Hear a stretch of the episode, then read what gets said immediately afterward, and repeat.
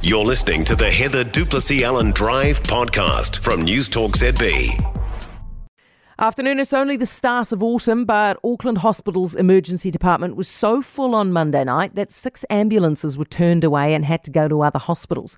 Patients who were lucky enough to even get into the hospital ended up being treated in a public place. With us now is ED doctor and New Zealand chair of the Australasian College for Emergency Medicine, Kate Allen. Hi, Kate.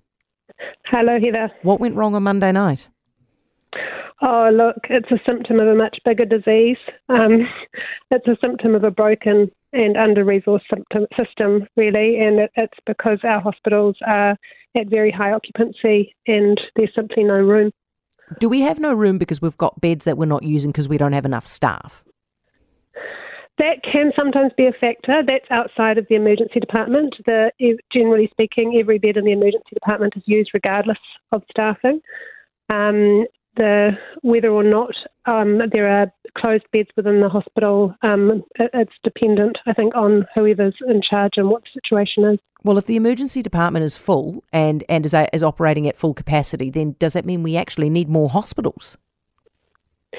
It's a really difficult, big question. We definitely need more infrastructure and we need more space, um, but we also need uh, better links with community services, better links with aged residential care, with mental health services, with primary care, with urgent care. So there's a whole lot in the community that supports the hospital and, and people coming in and out the other end, so discharging. And the longer people stay in hospital, so if people are coming in with complex illness, which they seem to be doing more of, they stay in hospital longer, mm. and all those days add up um, and decrease the ability for us to move more patients through the system. But look, it's really the patients that we feel for. It's the carers and the whānau that are exper- experiencing these incredibly long waits for care, and for all our um, team in the emergency department who are really trying hard to provide the best care they can in that situation. Kate, do we have enough doctors and nurses?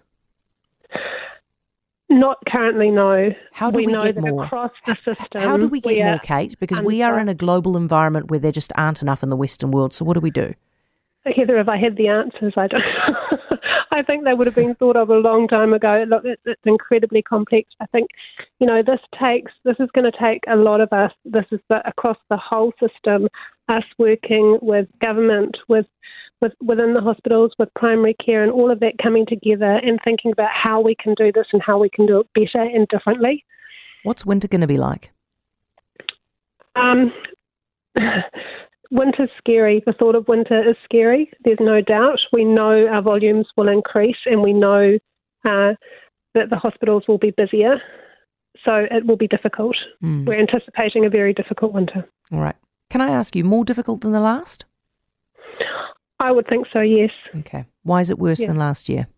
Because we weren't in this situation leading into winter last year. We mm. were definitely we were definitely dealing with um, access block overcrowding and over you know busy EDs. That's there's no issue with that, but it's more that it's worse than it's ever been. So it's continued to accumulate over the summer months when generally we do go a little bit quieter. There's often a wee peak around Christmas, New Year, and then it slows down again, but we haven't had that slowdown.